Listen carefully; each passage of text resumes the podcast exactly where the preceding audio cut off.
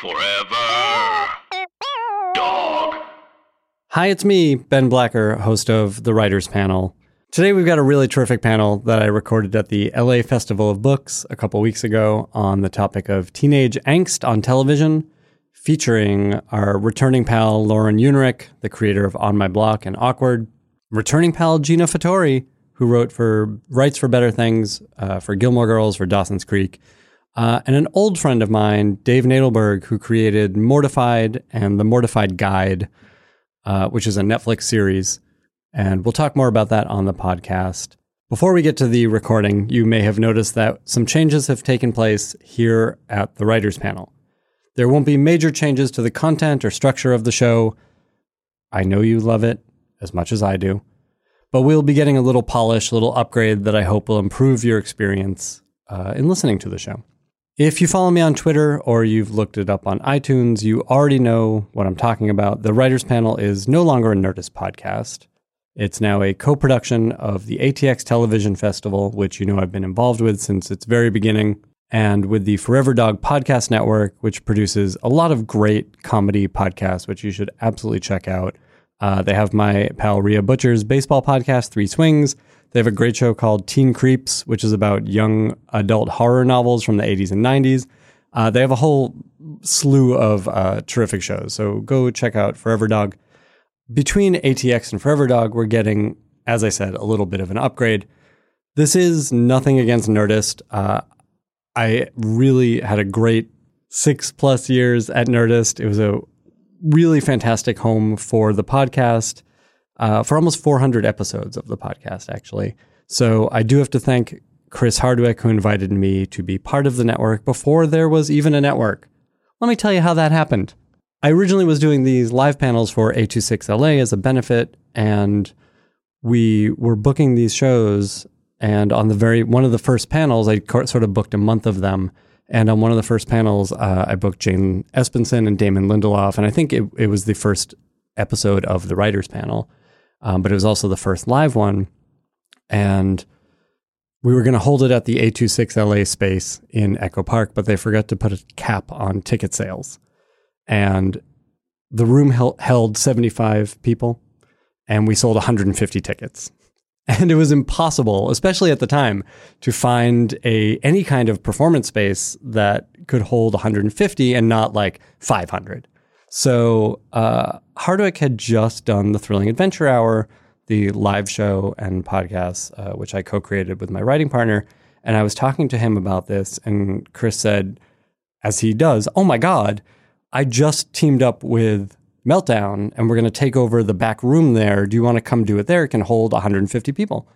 Um, so it was perfect. It, everything sort of fell into place, and I said, "You know, I'm going to record these."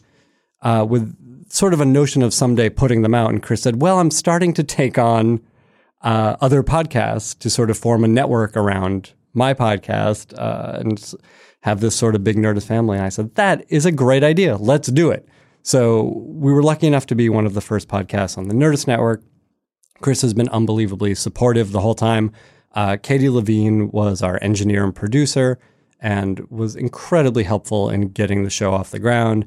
And then uh, she sort of let Aristotle Acevedo take over, and Aristotle was unbelievable as a producer. He really was not only uh, very patient with my scheduling conflicts and what a pain in the neck I was about when and how I could record this thing, but he was also very happy to sit in the studio and talk about horror films and comic books and stuff with me. So thank you, Aristotle. You will never hear this. But onward and upward, things with Forever Dog and ATX will be great. I'll be at the ATX Television Festival this year, which starts on June 8th. It's in Austin. Go to atxfestival.com for all the details. Uh, they've already told me which panels I'm moderating, and they're so good. Don't miss it. I'm not. I don't think I'm allowed to tell you yet. It might be on the website. If, if it's on the website, go check the website atxfestival.com, and then tweet at me at Ben Blacker and told me, tell me that you saw what I'm moderating and tell me how great it is because they're great. I'm excited. Uh, and I'm hoping to do some more things with Forever Dog as well. As I said, this is a cool network. They have lots of really great shows, and I'd like to bring some more shows there. I have ideas. You can't stop me from doing more podcasts. Stay tuned for that. What else do I have to talk about? I when I started doing these rambling intros, which I'm going to keep doing because I feel like you don't hear enough of my voice. Um, I started do- doing these things in January, and I said I have some announcements for you. I still am not allowed to announce those things, unfortunately, um, but I'm going to soon. I hope. Hopefully, we're going to spend the next month listening to a bunch of ATX recordings, and then when we come back, I'm hoping I can talk to you about some of the exciting things that I have going on that I can't tell you about right now, except for one thing, which is the Thrilling Adventure Hour comic books. Um, ben Acker, my writing partner, and I stopped doing the stage show a couple of years ago. Uh, but we still love these characters and we love these worlds and we love writing this stuff. So we've teamed up with Boom Studios, who um, produced our miniseries Death Be Damned last year. We had such a great experience with them that we're doing an ongoing Thrilling Adventure Hour comic with them that debuts in July. Uh, you'll be able to get it at San Diego Comic Con. I will be there. I'll be doing some stuff, which I will tell you about as we get closer to that. Um, you'll be able to get the collected editions, four issues of the image comic that we did a couple years ago. Finally collected. Boom is doing that for us. Plus the brand new issue one of Thrilling Adventure Hour, uh, the first arc of which is a Beyond Belief story that we are excited to tell. Uh, it's really coming out great. We have an amazing artist named MJ Erickson who's doing really cool work on it. I think you guys will enjoy it. That's the only thing I can talk about for now. But you can get more news all the time. You can know what I'm up to, plus free jokes.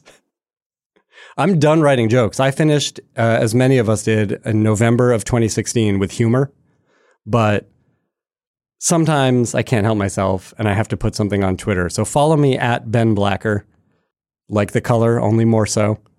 Uh, like the writers panel on Facebook. And please leave a review on iTunes. It is really helpful to me, to everyone here at Forever Dog, uh, especially as we make this transition. It really helps with the visibility of the podcast. Uh, so please do that. Also, I like reading those reviews. They've been overwhelmingly positive, which is incredibly flattering. And on the dark days when I say I never want to talk to another writer about writing again, I go and look at those reviews and I think, all right, one more podcast. So here today is one more podcast. They write, they talk, and talk about what they write. Tune in tonight, or whenever the time is right. It's the Writers Panel with Ben Blacker, and it's starting now. Oh, yeah! Uh, please welcome the creator of Mortified, Dave Nadelberg.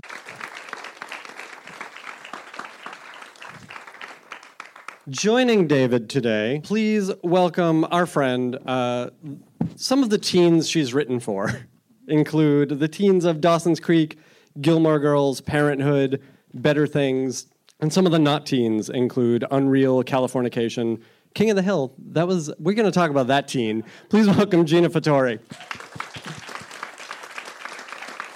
And finally, the creator of Awkward and the new On the Block on Net, please welcome Lauren Iungerich.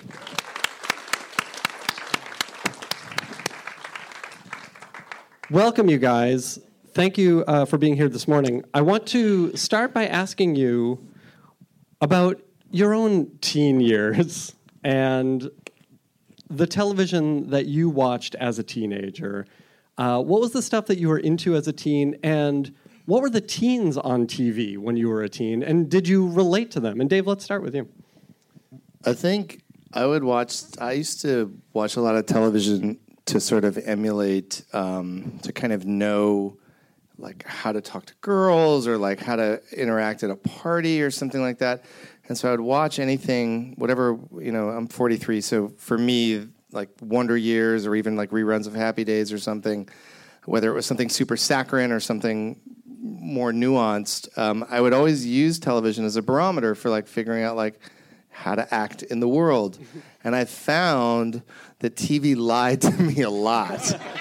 and that pissed me off. Do you remember specific examples? yes. that? Oh, yeah. I thought you might. So, um, the show about uh, Douglas Howser, Doogie Howser. um, So Neil Patrick Harris, for those who don't know, um, uh, wa- played. He was like a teenage doctor, uh, and so it was like part medical show, part teen angst pimple show, and it was very fun. But there was like Steven Bochco show. it was Steven Bochco, yeah. And um, so, but it was, but there was like scenes where like his girlfriend would break up with him, and so he would be like, "I'm gonna win her back." So he would. I remember there was like he rented a van, and like. Uh, it was like a karaoke van, and like he like pulled up to her house, and he like sort of pulled like a John Cusack and say anything sort of thing, and he he sang Sinatra on top of the van, like in her driveway, yelling into her window. And I, even back then, like years before all the Me Too kind of stuff, like I knew I was like, that's super creepy and that will not work. And it shouldn't work because that's awful. Sure. Did it work on Doogie? It totally worked on Doogie. Wanda went for it. Yeah, and it's just like a shitty message. And otherwise, good show. But um, I think we're allowed So to lo- swear. Listen, hearts have been broken. Um, so you were getting the wrong messages from teens on TV. Lauren, what were the teens on TV you were watching as a teen? Well, there wasn't a lot on television for teenagers. Is that right? Yeah, I mean, there was. I, it, I was in high school when Beverly Hills 90210, the original, came out, um, which I watched a little bit. I wasn't really. I was a little bit. I watched a lot of adult programming, so I was not. I write about teenagers, but I wasn't watching teen television. I was watching teen movies. I was watching a lot of John Hughes. Yeah, Which- especially at the time, that was Yeah. a much bigger thing. Yeah, I, mean, for I remember I had trouble relating to those 90210 kids too. For sure. So was the John Hughes stuff for you? the John Hughes stuff that's now like I, I just like Six- 16 Candles is one of my favorite movies. So I think that um, you know for me uh, part of the reason why I wanted to write a teen show was because I didn't see a lot of like stuff that was reflective of my experience on television and also like I love John Hughes movies. And what was your experience? Like, where did you grow up? How did you grow up that you weren't seeing those teens on TV? Because I agree. I mean, I think we're, we're probably about the same age. And I think a lot of television at the time was so geared towards adults. Yeah, and the teenagers were part of sitcoms. You know, there were a lot of sitcoms like um, Growing Pains, where you'd have real teen stories, but they were all through the prism of the family, as opposed to through the prism of just the teen experience. Yeah. Right. I guess the Wonder Years was a you know was basically the closest thing to a teen experience, but they weren't in high school. Eventually. Eventually, they were in high But school. yeah, they it started was- when they were yeah. like 12, 13. Um, but I think that's why so many of Oh, us Square responded. Pegs. Yeah. I so, yeah, Square Pegs was pretty good. Did you guys actually watch Square Pegs? I hear it I coming up am all old the time. enough to have seen Did you Square watch it? Pegs. Yes, I have to admit that. I guess on stage, um, but I had the same observation that Lauren had about there weren't. I mean, 90210 essentially did create this idea of the primetime teen Mm-hmm. soap opera, and Dawson's Creek was originally pitched by. Kevin Williamson and Paul Stupin as it's going to be like 90210. So, and then the WB just exploded with Buffy and Dawson's, and it really did essentially create this whole new area of show that was just about teens. Because I feel like, I mean, I was thinking about this. What did I watch? And I was like, I've loved Hill Street Blues. I was like Yeah. nine, and I would. And I grew up in the Central Time Zone, so you could stay up till ten. Like it is not hard to convince your parents to let you stay up till ten. And uh, so Hill Street Blues, Lou Grant. I had this idea at eleven that I was going to like be a journalist. Like didn't work out, but um, you know, like just this world of TV back then. Alex P. Keaton on Family Ties Yeah. was kind of like the teenager. You're you're totally right about the family sitcoms. All had teenagers on them, and that's what you saw. So it was, a, it um, was a funny thing too. I mean, thinking about like Family Ties, and, and Michael J. Fox is a great example. I think that was a character that you love to watch, but I don't know about you guys, but I couldn't relate to that character. Like, I had very liberal parents; they were absolutely Stephen and Elise Keaton, but I was not Michael J. Fox. You were not carrying a briefcase no, school. that's not a very relatable character. And I think Square Pegs is an interesting example because it wasn't a success. Like there are DVDs of it that are out, and um, I think the history of it is that it was, uh, you know, like a Tina Fey esque person, someone who had come from comedy, creating a show that was on during prime time about teenagers, and uh, but without, I think, really primarily that many adult characters, and the idea that you would have this just teen audience, I think, hadn't really come to the surface It yet. It doesn't work in network television. It never has. I mean, Is what, that I, I don't think so. I don't think teen outside of like the traditional network model. I don't think shows like Freaks and Geeks they did, it didn't work. I mean, it worked. It was a great show, but it didn't get the numbers. You know, and the shows that are teen shows, even with the you know 90210, which came out on was it UPN was it? Uh, it was originally on the Fox, Fox, network, Fox, which right. Fox was the first of the, you know, Fox was The Simpsons back then. Fox yeah. was Married with Children and The Simpsons, and it was trying to be a little more brash. And yeah. And it, it's an interesting thing that Mm. you know there weren't weren't even that many stabs at it over the years. Like there was sort of this drought for it, and and so uh, David, I want to come back to you and talk about this idea. My of, resentment of Doogie Howser. No, I want to I want to talk about uh, giving teens a voice. I mean, this is something you've been doing Mortified for 15 years now. The stage show, and then a series of things branching off of that. Whether it's the documentary, the books. Uh, you have a new book. That's right. We have a new. We have. We actually came out with a diary so that if if you didn't write a diary as a teenager, um, uh, it can. It, it's a guided journal that I'll be signing after this, but uh, where it asks you questions all about your own awkward past. So let's let's talk about. I mean, 15 years ago, I think we were post Freaks and Geeks, but we still there weren't a lot of teens, especially honest portrayals of teens on TV. And give the folks for the who those who don't know, and for the podcast listeners, sort of the the soft pitch on Mortified and where it came from, and Sure. why that was important to you to give people their teen voices back. Yeah. um, so I started Mortified uh, year uh, over 15 years ago, where I I found a love letter that I wrote to uh, somebody when I was in high school, and it uh, it was a very ridiculous letter. It began. It was, it was very pretentious. It was written on the back of the entry form to my school's poetry magazine, um, of which I was an editor. So that's just like my level of pretension. And it was called Etchings because why? Of course, it's what it's called. But uh, but the love letter began like this: um, Hello, Leslie. How is your day today? Mine's quite well. I do hope that yours is a good one because what you're about to read may or may not add an extra rainbow to day's end. Oh no, and, and sorry, may or may not add an extra color to the rainbow at day's end. So, so I never, I chickened out. I never gave this letter to this girl who has, by the way, no idea that I have a career based on this letter, um, and that like people have, like you know, met because of Mortified. People have come out of the closet because of Mortified, and but anyway, so um, I found that years later, and uh, and I thought I would like to share that with total strangers. At the time, I was a TV writer, and and I had had some success, and then in the rubble of what I thought was failure, I thought I would like to do something where I'm my own green light for once, uh, and I don't want to hear these, you know, no good executives, whatever, telling me these bad ideas. Um, I'd like those bad ideas or good ideas to come from my point of view. Like I just want to like do something empowering, and so that's where Mortified began. Uh, and and can you talk about you know there's sort of a process to putting it together and sort of helping people bring forth the stories. It is you know it's not just people reading from diaries. It's actually there's a show to it. There it and it's a cathartic experience as you touched on for a lot of the readers.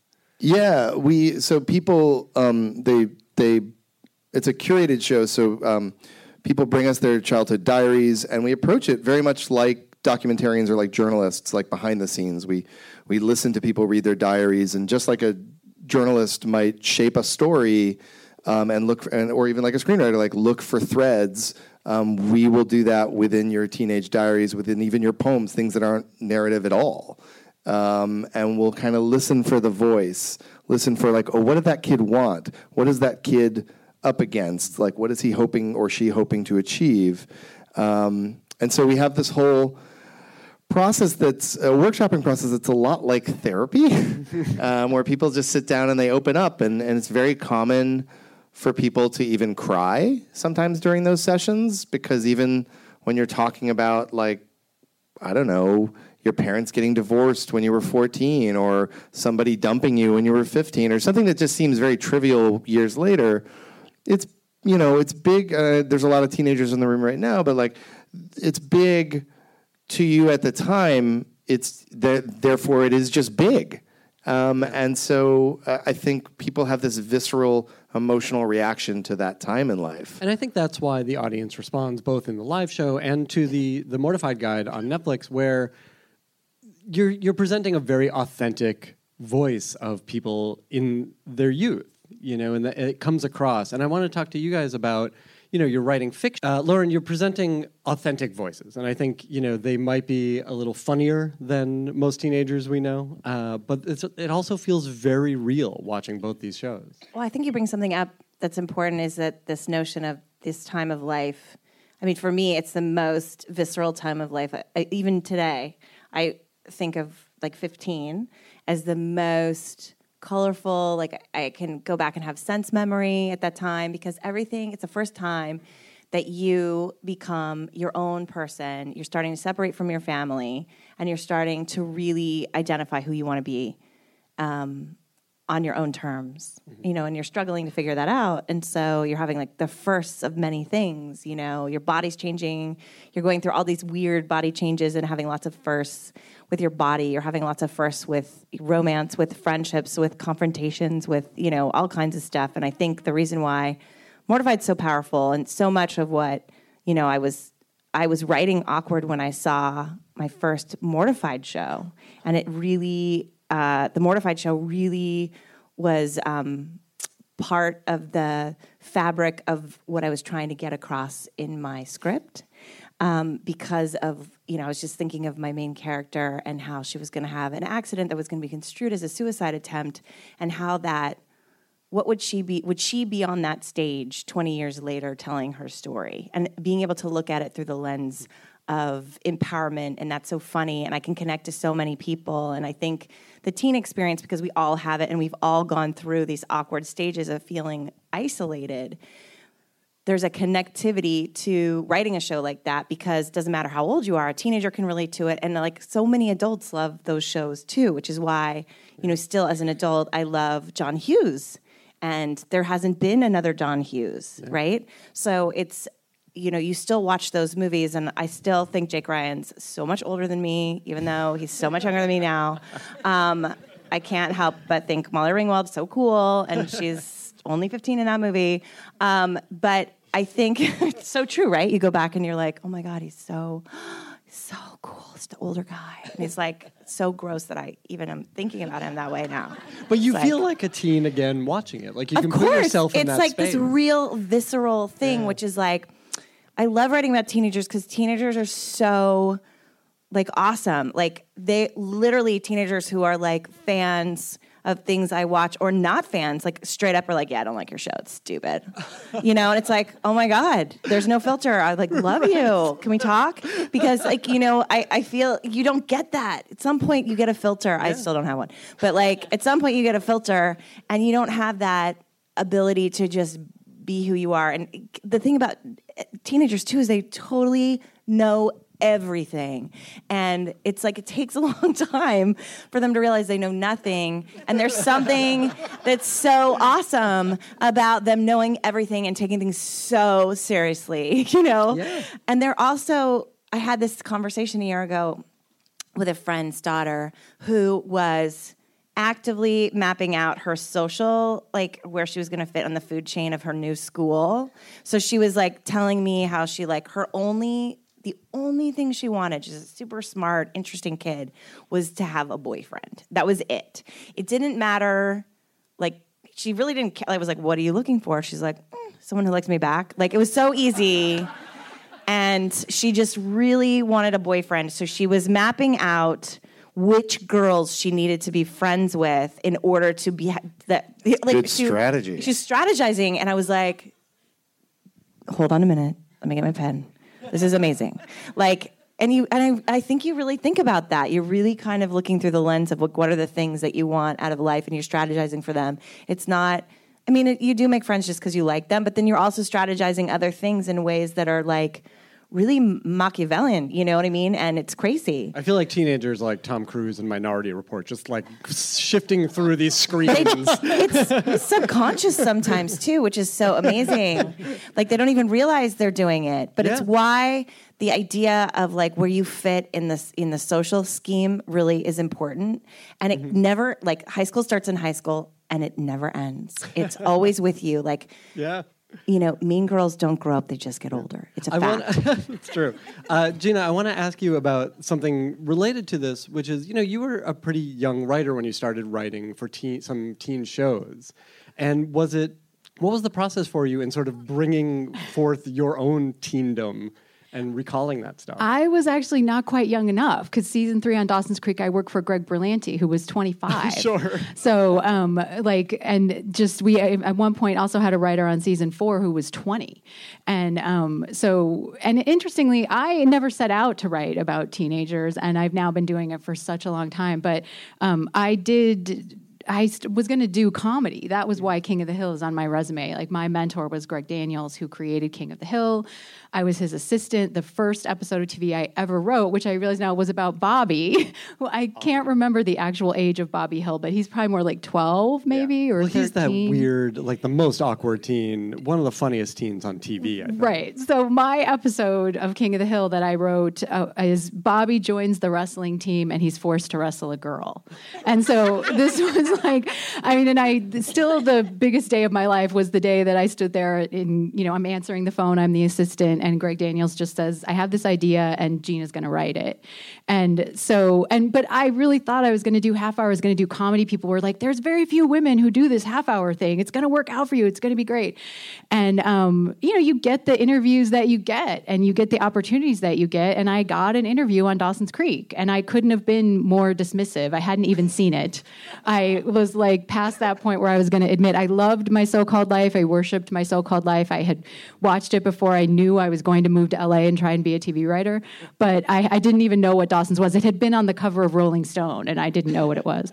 So um, I found someone with all the VHS tapes and I just prepped super hard and I got the job. And then I never got fired because we used to joke that like if you actually enjoyed high school, you just you were fired almost instantly. Like you could not write the show. So and I just stayed there till the end. And then once you do that, the industry does sort of say, okay, yeah, you work on shows about teenagers. So. But that's that's a funny thing. So, did you enjoy high school? And hated every second of it. Oh, Like it was a whole miserable. I mean, I was overweight from the time I was like four or five years old. So like, there's no part of my childhood that was good. Um, high school was actually marginally better, I think, than junior high. But I was a massive overachiever, and I didn't genuinely realize until years after Dawson's Creek had ended um, that like I was Joey Potter, and like I wasn't tall and beautiful, but like the boys would talk to me about their love of my blonde friends, and like that was the story of the beginning of Dawson's Creek. And she was always doing these extra credit projects to get good grades, which is basically how I spent high school. So I could relate on those two levels. but and Dawson's had an interesting sort of tone and and voice to the show, uh, which I think you guys can all speak to. But we'll we'll start with Dawson's, where like there was a very sort of self-referential, referential, and sort of removed tone to these teens. They didn't talk like teenagers. They talked like adults. Right. That was the original. But you it know, still felt honest. Yeah, it was Kevin Williamson's in his pilot. He had at the same time had written Scream, which also features, I'm sure, a lot of teenage characters. Um, you know, talking like adults, and I believe Kevin has said many times in interviews, it's like this is how you would want to sound, even if if it's not realistic to be that articulate. Um, and of course, famously, I also worked on. Gilmore Girls, and that's a famously hyper articulate teenage character. Um, but uh, I think tone wise, the interesting thing about Dawson's was that it was very sincere, and almost nothing is left on TV that is sincere. And it could be snarky and funny at times, but then it would also tug at the heartstrings, which is really out of fashion right now in TV. That's not true. I don't think so. I think it's out of. I don't think it's, in, that's not true in the teen world. I don't think. Yeah, that's because true. I would say that it's still not that I'm trying to. I, No, no, I'm no. sorry, like we're having a totally. re- yeah. I'm sorry.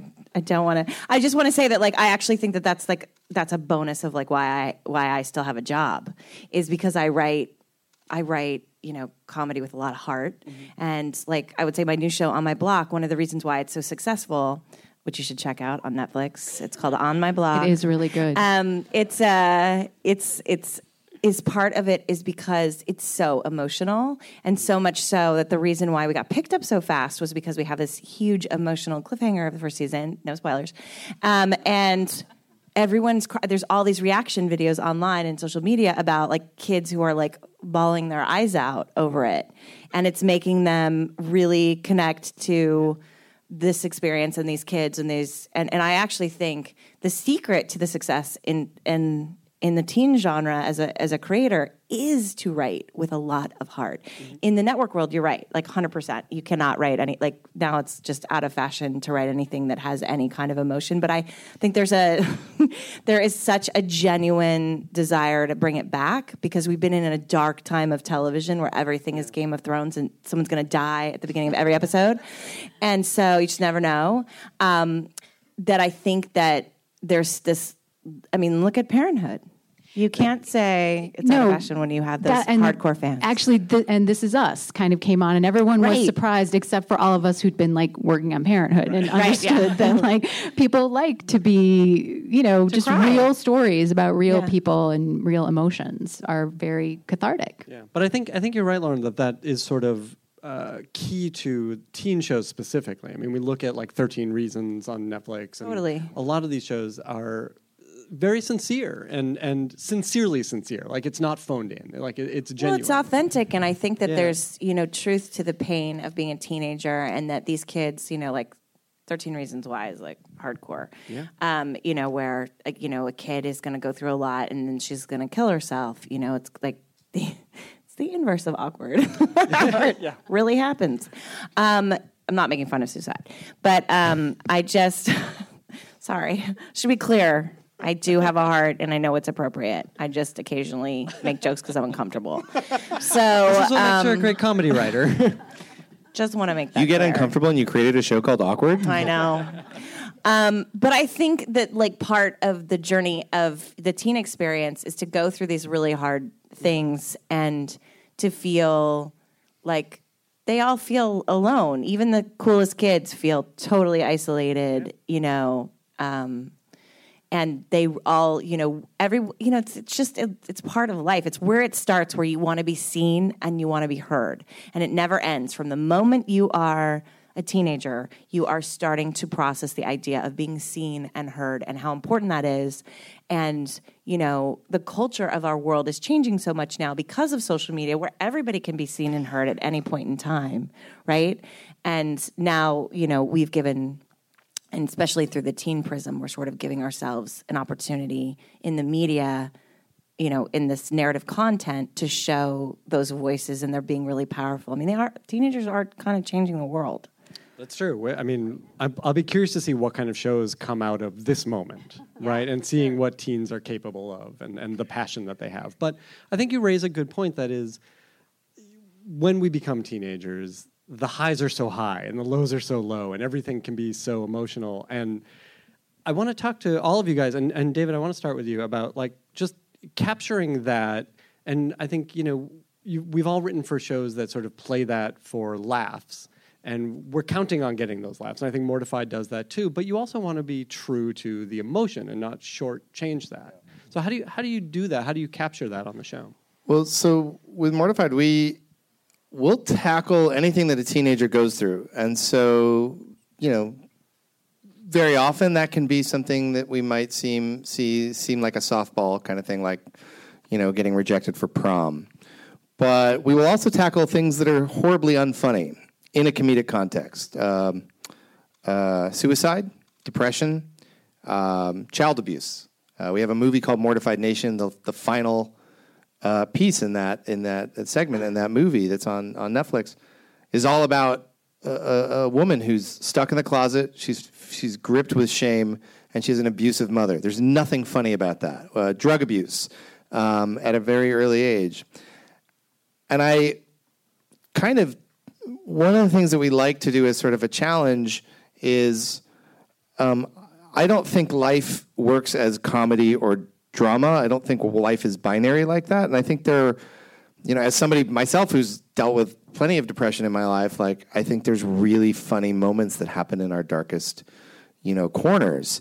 And um, I love moments in, in for specifically Amber Joe, the woman who wrote this diary that I'm, I'm referring to, where she has an abusive mother. Like, there's um, it's important to never laugh at those moments and belittle those moments because those are important. Um, but it's also really important to show the humanity and um, the levity that sort of exists in the in betweens, and because that's real. And I think it makes the comedy more beautiful and sometimes funnier. I totally agree. And I think that as a society, we are shaming the genre of comedy to such a degree that because and look i'm i'm so sensitive. I cry all the time. If you know me or you work with me i lead through a Cry trail of now. tears. Yes i could.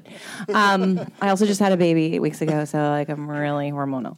So um, but i'm on wellbutrin. I'm just going to own that because i don't want postpartum. And um, sorry too much info. Um, Not that's why enough, I I, I write about teenagers. Um,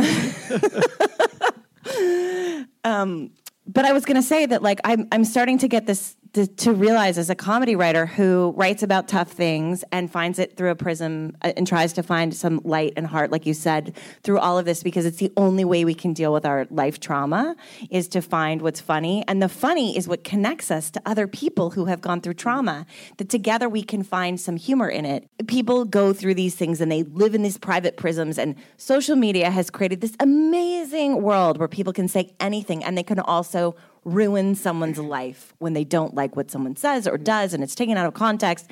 And specifically in the world of comedy you know it's a scary time. You say anything. I watched a joke in my new show that was meant to be part of a girl understanding what feminism was. I'm not even going to tell you what the joke is because it's like I'm not. I'm afraid to offend you, and um, it was just meant as part of this run of 14 14 year old girls kind of understanding feminism, and it really created this like anger and hate and don't watch this show. And these women were tweeting it all over the world and the show is terrible. Women who hadn't seen it and it was out of context.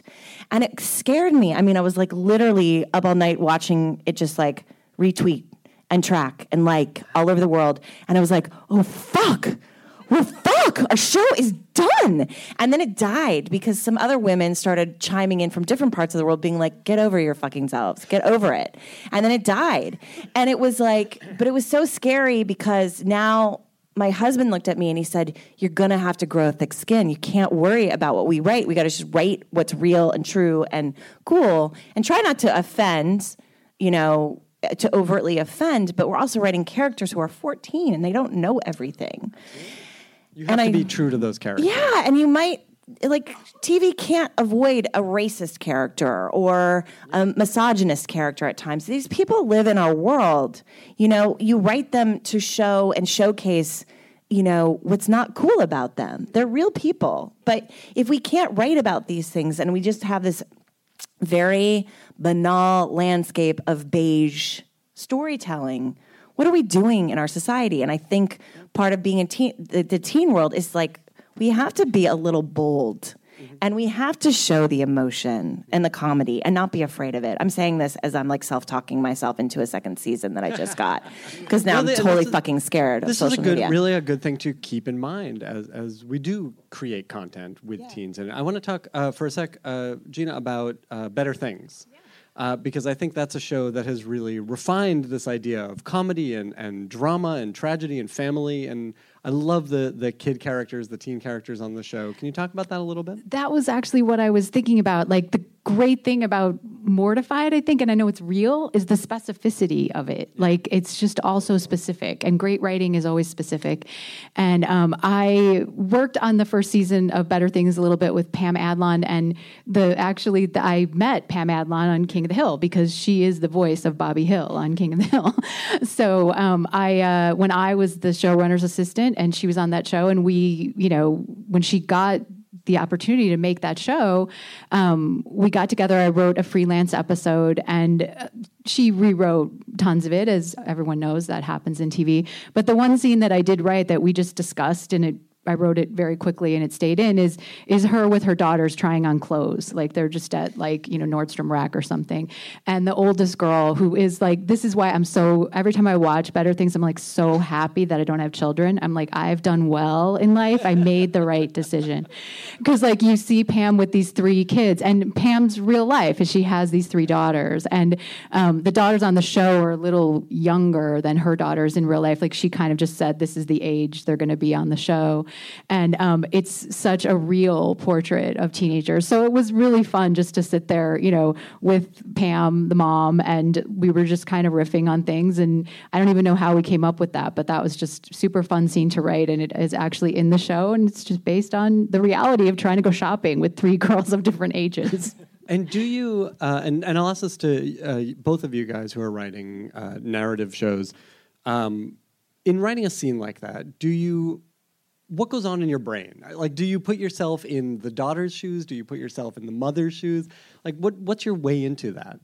That that was funny. Like the most fun about doing that with Pam is that Pam's actually had never been a writer before she did that show, you know, and so she was coming from this place of performing and acting, and um, yeah, we just kind of sat in her office and riffed for a little bit, and then like I just did like a rough draft of it, and um, I am used to writing. I've worked on essentially story driven scripted shows. And so you know we really need to know what is every scene about. Because if you can't justify to like the studio and the network and the crew and everybody who's going to work 14 hours on shooting it then maybe you should cut it from the show so um, pam's show had such a free storytelling form to it that i had never had that opportunity before to do and a lot of i mean obviously on dawson's like there wasn't a real specificity to the characters in certain ways i think but you know we had um, Jack, who was a gay character, and I know that Greg Berlanti very much wrote a lot of that stuff from a place of his own experience. And, uh, you know, that was a long time ago. There weren't stories about gay teenagers on TV at that point when we were doing that. So.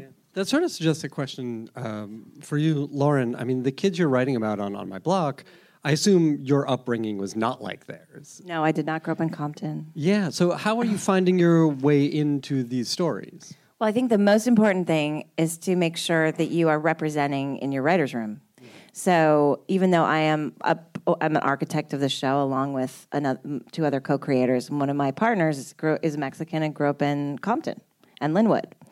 So, you know, to be able to like take my tone and my style of writing, but put it through the prism of his experiences and then creating a world and then hiring all of our writers who are from the world we're writing or having an, you know, a toe into it from their childhood. Um, I think what's important now, you know, and it's part of it, is just having representation not just on the screen because like our show is is a is it's a it's a POC show, a people of color. Like these are teenagers. There's not a single white kid in the show, and because most teen stuff is through a white prism, and that was the reason why I wanted to create the show. Was I said it's time for kids who aren't white to see themselves as the heroes and the stars of a show. And I want to make them smart, and I want to make them funny, and I want them to talk like adults, and but yet they still are new and naive and emotional and trying things on and making mistakes. And so I put my room together with some mostly young writers. Um, and then I hired three young people who are young storytellers that are not from, you know, traditional backgrounds. Like our our our world feeds kids who are privileged to be in writer. You know, like you everybody makes shit money at the bottom, and the only way you can survive is if somehow you're being subsidized in some other way. And so if you have kids who are coming from these neighborhoods like Inglewood and Watts and the Inland Empire who like literally have no ability to, you know, take a really bad job and live on their own, you know, um, you know, they'd never break in. So I wanted to create an opportunity to give these kids a voice and a job and pay them well so that they could live. And their voices were so powerful in my room because you know, we I never. A, I'm teaching them the business of television, and they're teaching me um, about their lives in a way that I would never know, and it's been utterly transformative. Sure. Um, but I think part of what's going on now has to be like full representation. We have to represent. So I can learn. They're teaching me. I mean, they're teaching me more than I'm teaching them. That's just true. Um, but I want to make the show great. So after I write something, you know, we break the stories together and then when i finish a script i'll have all my kids look at the script I, the kids they're, they're adults but to me they're kids um, they'll look at the script and they'll be able to tell me what feels real or we can tweak things you know so it feels authentic David, I have a I have a deep question for you. I have a feeling this will not be deep. no, it really is. Oh, okay. Uh, so we talked about how it's been 15 years Yeah. uh, since the beginning of Mortified, and I'm curious to know what what has this done for you? You know, have, has it helped you to look inward? Has it helped you to confront your teen self, the kid who wrote that love letter? Yeah, I mean, this is it's a very um, powerful experience for me personally um, because I get to hear, you know, I get to uh, I read all the emails that come into our website, and um, you know, I get to hear all these lives that get changed um, for or like or better, like, and, and as any artist kind of who's lucky enough to hear from feedback from fans gets and for me, because um, my first half of my high school was, um, I've always been a very social person, but I was very, very depressed. And um, I look at that time in my life and I think, wow, that time in my life gifted this person this moment that made them laugh. Or this, you know, we just got a letter. Uh, we got a letter the other week from this woman who said her daughter was watching our TV show, an episode of The Mortified Guide, and um, she came out, uh, and her daughter was watching a, a, segment in which somebody's on stage talking about how um, they're struggling with being in the closet. And anyway, the daughter is watching this and says to the mom, "Mom, I, I like girls," and I, you know, it was like a huge thing to say, you know, to say to your parent, a scary thing. And the mom wrote us and, and i was like oh are you happy? Are you and uh, and she was she was like thank you. Like i always knew this about my daughter and like thank you guys for being a vessel.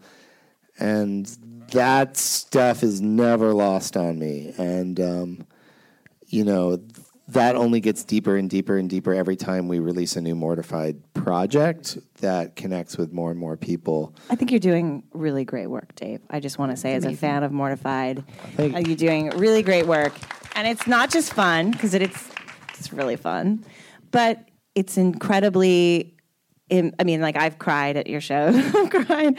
I've cr- I've so- I've sobbed like ugly cried at Mortified shows because there's so much through the comedy. There's also this incredible pathos, but it's like if you can anybody can reach to somebody to say like this pain you're in like use it like this alienation like teenagers if they have it we have young kids in here like your shitty experiences can buy you a house like i and some Wellbutrin.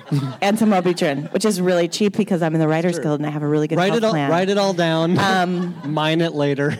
but it's true and i think that there's something profound about like teaching people to like not be afraid of your pain.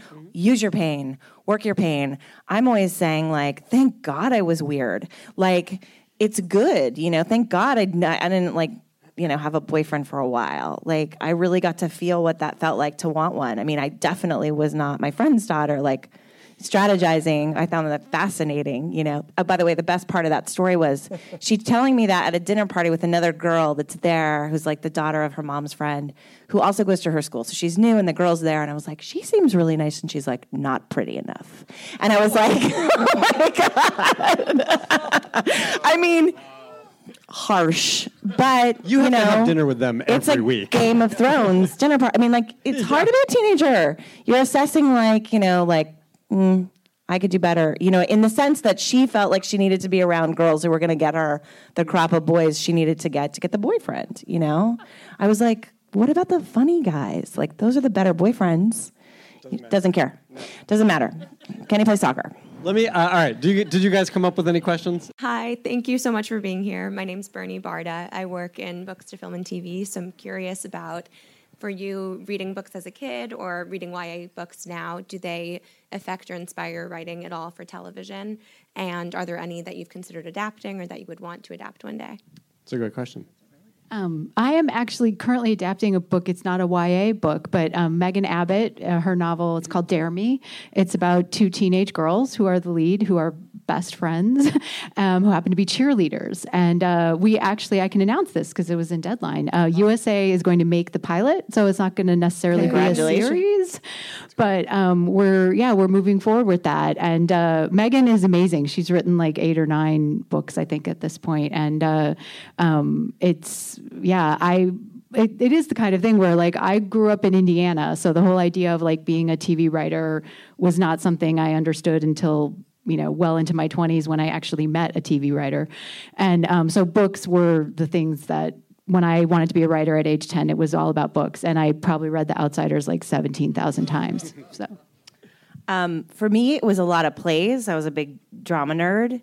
I mean, I did read a lot of books, but they were like Jackie Collins novels about sex. So you all are not surprised, are you? Um, and uh, and I I really liked YA too, but I didn't realize I was going to write about teen. I mean, I was so focused on the movies and stories I loved. That's really what sort of inspired me. But I will tell you, the best thing that I did as a young assistant in this business, if you want to write, become a screenwriter, the best thing you can do is read great screenplays. Uh, I'm totally self taught. I didn't go to film school. Um, and all I did was read great writing through scripts um, to teach me how to write scripts. I mean, and outside of that, like She's Come Undone was like my favorite book when I was like 23, and I fell apart reading it and wanted that to feel that experience in my own work. But it's a separate. It's such a separate to write to read books to what screenplays are. Yes, you can actually have that visceral experience through a book, but to actually teach yourself how to write the craft of narrative TV or film, I think actually reading good screenwriters is such a gift to be able to watch what they can do on a page, you know, and how they can execute something and to read a script that you can't put down because it's just you can just see how it's shot. It's like unbelievable. I think that's like the best thing you can do if that's what you're asking ultimately, like how to be a writer. Uh, David, you know, you guys early on in Mortified, and I'm sure through the years, used to talk a lot about Judy Blume. And she Yeah. was sort of the patron saint of Mortified. And Yeah, we always wrote that in our program. Is that right? Yeah, the the official patron saint of Mortified is Judy Blume. Yeah. she's actually. Um, And you've gotten to talk to her, right? yeah, she's been to our show, and the best thing in the world is that you know we have people reading their diary entries, sometimes referencing. I think there's like a few celebrities that get referenced. I use the word celebrity in a, in a unique way because of the name I'm about to use. Uh, but like, there's three people uh, that get referenced the most in diaries. One is Anne Frank. Uh, for reasons I can uh, you can imagine. Uh, the other is Judy Blume, and I don't know. The other might be Pacey from uh, from Dawson's Creek. But um, He does not deserve that. but um, but uh, but so a lot of kids write about Judy Blume, um, and what was amazing was at some point she came to see a Mortified show in New York, and then she wrote about it in her online diary uh, about her experience, which was such a meta thing.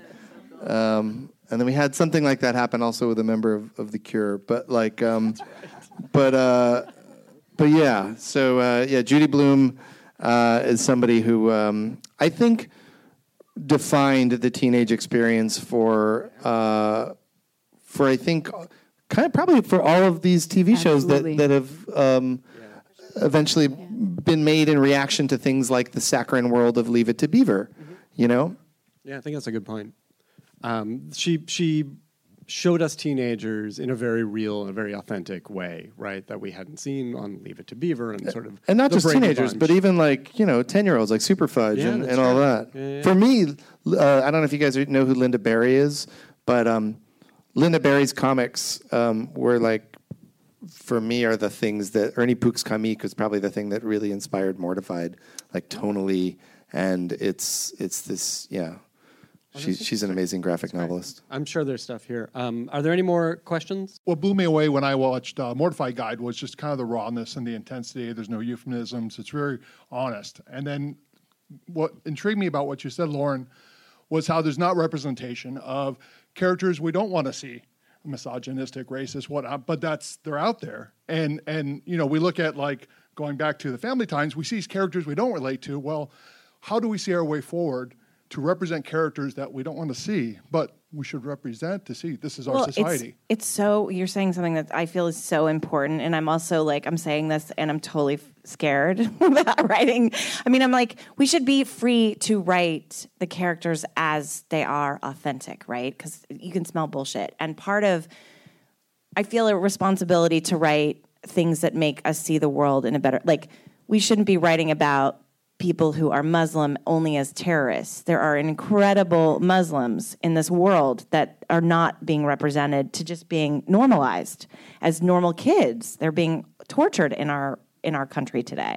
You know what I mean? And harassed. And we need to see those kids, but at the same time, okay, I'm I, I'm apologizing to any of you in here who like um, Orange Julius, our president.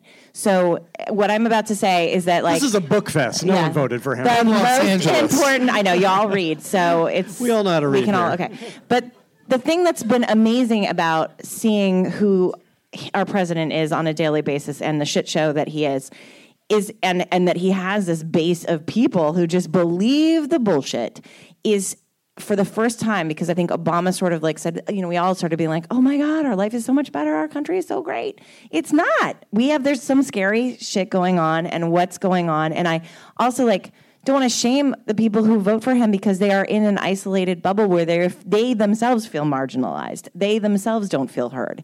With him, they bought into the person who is absolutely not them and it's exposing to smart people that we have bigger problems and we need to find a way to close in the barrier. And uh, maybe roseanne's going to do it because everybody's watching that show you know? Like but again the fact that that show comes out and is also sort of like this very you know like like i can't believe that show which is you know it's through the prism of comedy but it's also very political um, is doing so well is yet a testament to the fact that we still need to see the people we don't like right we I think- still need to see those characters I think you and have on conversations Something, you touched on something that I think I think is important for any writers, but for readers and TV viewers Mm-hmm. as well, which is nobody is just one thing.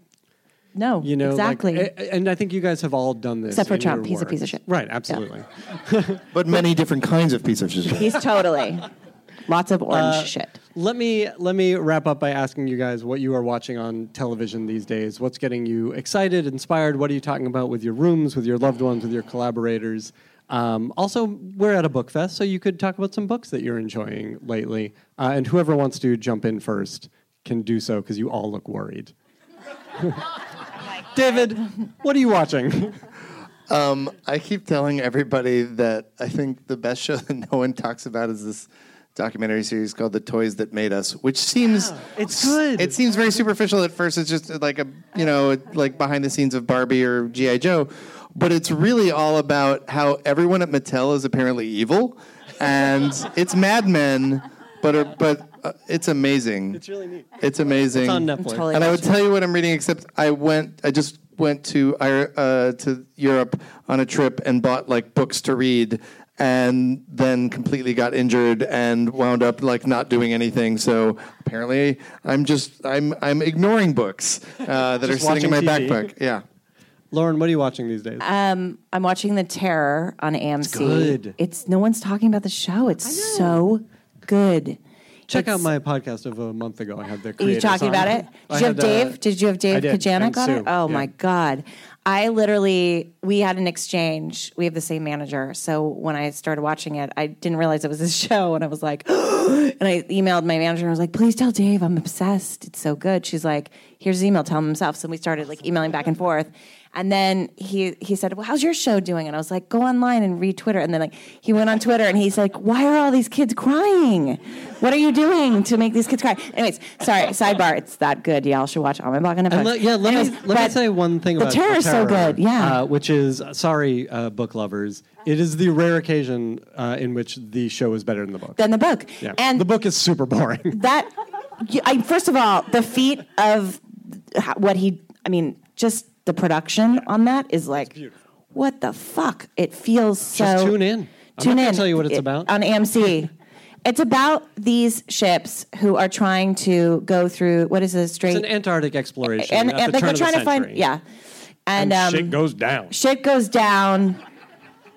It's so cra- it's like sur- it's a survival show. You know what I mean? It's sort of like in many ways. it's so That's a that one. shizat on crack. I'm glad it's you're so good. it. It's so Yeah, yeah. good. Yeah. Gina, what are you watching? Um, okay, I am madly obsessed with The Americans, and it's the last season, so I am watching that as it airs. And I just finished The Looming Tower on Hulu.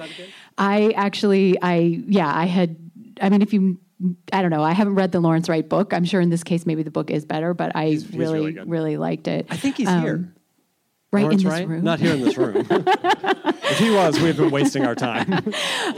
I uh, and I'm trying. I'm not sure yet where I stand on Barry on HBO because there are many things that I like about it, but it has not won me over completely yet. And um, my book club is reading an American Marriage, um, which is we're going to talk about next week. So, um, and uh, I read this biography of Vivian Maier, the street photographer, who I just I loved the biography. It's amazing. So People can check it out. Let's uh, very quickly, and then we'll wrap up. Get the plugs. Uh, you talked about the show that you are working on now. You're going to shoot the pilot. Uh, is there anything else coming up that you want to talk about?